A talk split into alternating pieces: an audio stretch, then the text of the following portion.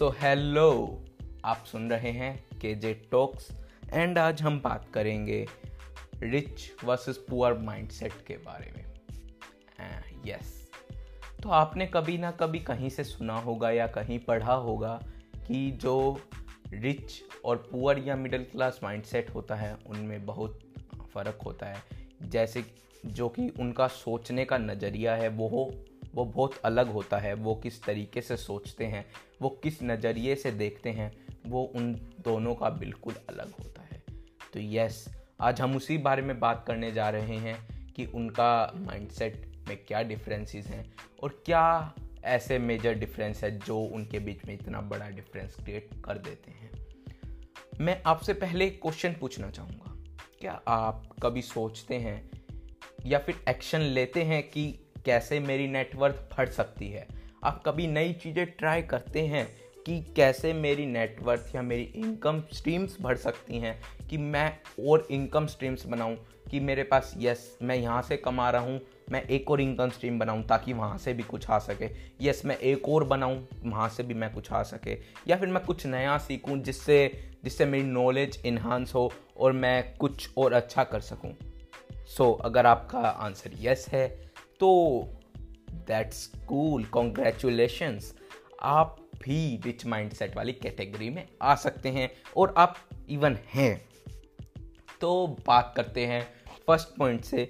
तो फ़र्स्ट जो मेजर एक डिफरेंस है that is the attitude attitude towards learning तो जो रिच माइंड सेट वाले लोग हैं, अगर उनकी बात करें तो वो कभी भी कुछ नया सीखने से डरते नहीं हैं।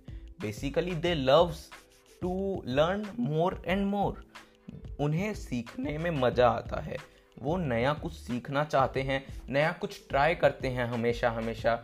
और जो पुअर और मिडिल क्लास वाले लोग हैं, वो अपना जो काम कर रहे हैं, वो उसी में रहते हैं। यार ठीक है, जैसी लाइफ चल रही है, ठीक है, हमारे पास आ तो रहा है, कहीं से वो कुछ नया सीखने का ट्राई ही नहीं करते हैं। अगर आप ट्राई करते हैं तो दैट्स कूल सो न सेकंड पॉइंट अब मैं बात करूँ तो उनकी सोच के बारे में।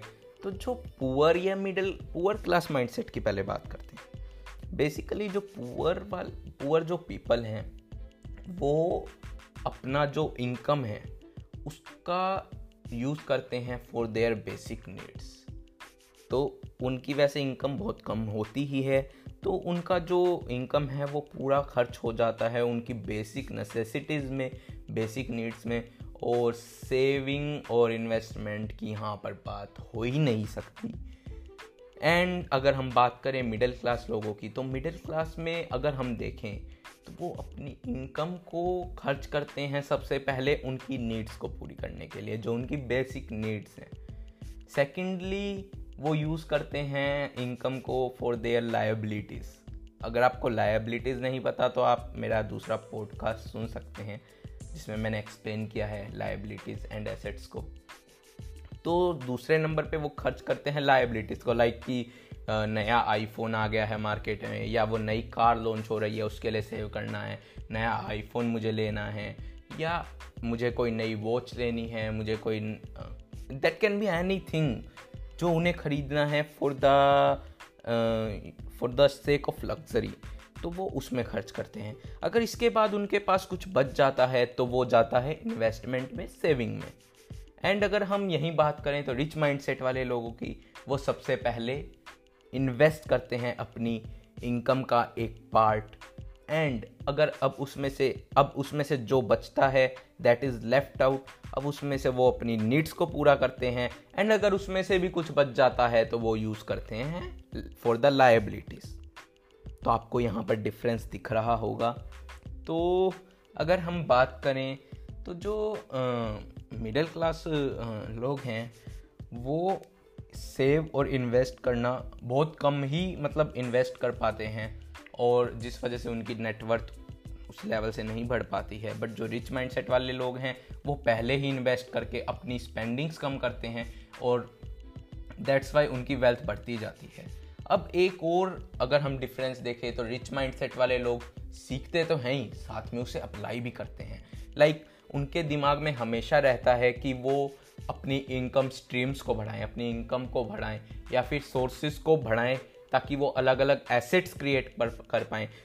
वो इन्वेस्ट करते हैं, अपनी मनी को सेव करते हैं कि वो अलग अलग एसेट्स क्रिएट कर पाएँ। एसेट्स लाइक कि मान लो वो कोई रियल इस्टेट खरीद पाए, कोई घर खरीद पाए जिसे वो रेंट पर दे सके तो रेंटल इनकम क्रिएट होगी, जो कि जो कि एक बार उनकी इन्वेस्टमेंट या सेविंग की वजह से हो रही है बट उन्हें बाद में कुछ करना नहीं पड़ रहा है उस इनकम के लिए। वो हमेशा आती रहेगी और इसका एग्ज़ाम्पल और भी हो सकता है, वो कुछ भी ऐसा कर सकते हैं स्टॉक्स खरीद सकते हैं, जहाँ से मतलब हमेशा इनकम आती रहे, वो ऐसे सोर्सेज क्रिएट करने की हमेशा ट्राई करते हैं। और हमेशा आपने देखा होगा, जो रिच माइंडसेट वाले लोग हैं या रिच क्लास लोग हैं, उनके पास एक बिज़नेस नहीं होता। या वो एक काम कभी नहीं करते। उनके पास होती है मल्टीपल इनकम सोर्सेज यस वो एक बिज़नेस पर कभी डिपेंड रहते ही नहीं है। और जहाँ आप मिडिल क्लास की या पुअर की बात करें तो they depend on a single job और सिंगल वर्क तभी तो उनकी अगर मान लो वो जॉब या वो वर्क ख़त्म हो जाए तो दे हैव नथिंग क्योंकि वो सेव भी नहीं उतना कर रहे हैं। एंड उनकी जॉब चली गई तो they are on the path of the poverty तो अब आपने देखा ही होगा कोरोना टाइम में कितने लोगों की जॉब गई और उस वजह से उनका कितना हाल मतलब ख़राब हुआ, क्योंकि उनके पास सेविंग्स इतनी थी नहीं, उनकी सेविंग्स जल्दी ख़त्म हो गई और जॉब हट गई तो मतलब they depend on a single source of income but वहीं बात करें, अगर रिच लोगों की या फिर रिच माइंडसेट वाले लोगों की बात करें तो वो ट्राई करते हैं एसेट्स बनाने की, अपने मनी को ज़्यादा से ज़्यादा इन्वेस्ट कर कर, और बाद में वो एसेट्स जब उनकी इनकम आनी शुरू हो जाती है तब वो उस इनकम से यूज़ करते हैं अपनी और लग्जरीज खरीदने में। वो पहले लग्जरी नहीं खरीदते हैं बट यहाँ मिडिल क्लास लोग पहले लग्जरी खरीदते हैं। बाद में कुछ बचता है तो सोचते हैं कि हम कुछ एसेट बनाएँगे या फिर सेविंग करेंगे इन्वेस्टिंग करेंगे।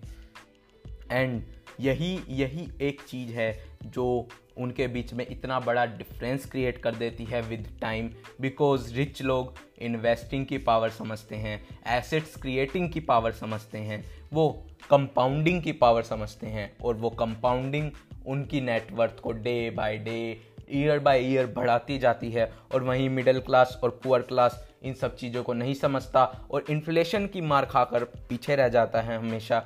तो एट द एंड यही कहना चाहूँगा कि रिच जो लोग हैं they don't work for money they make their money to work for them yes they make their money to work for them वो अपनी पैसे को यूज़ करते हैं और मोर, और पैसा बनाने के लिए. बट मिडिल क्लास लोग और पुअर क्लास लोग वाले माइंडसेट वाले लोग, वो अपने टाइम को यूज़ करते हैं, अपने हार्डवर्क को यूज़ करते हैं, पैसा क्रिएट करने के लिए. अपने टाइम के बदले वो पैसे कमाते हैं। सो so, आप आपको होप सो अच्छा लगा होगा ये podcast and thanks for listening so मिलते हैं अगले में एंड बाय बाय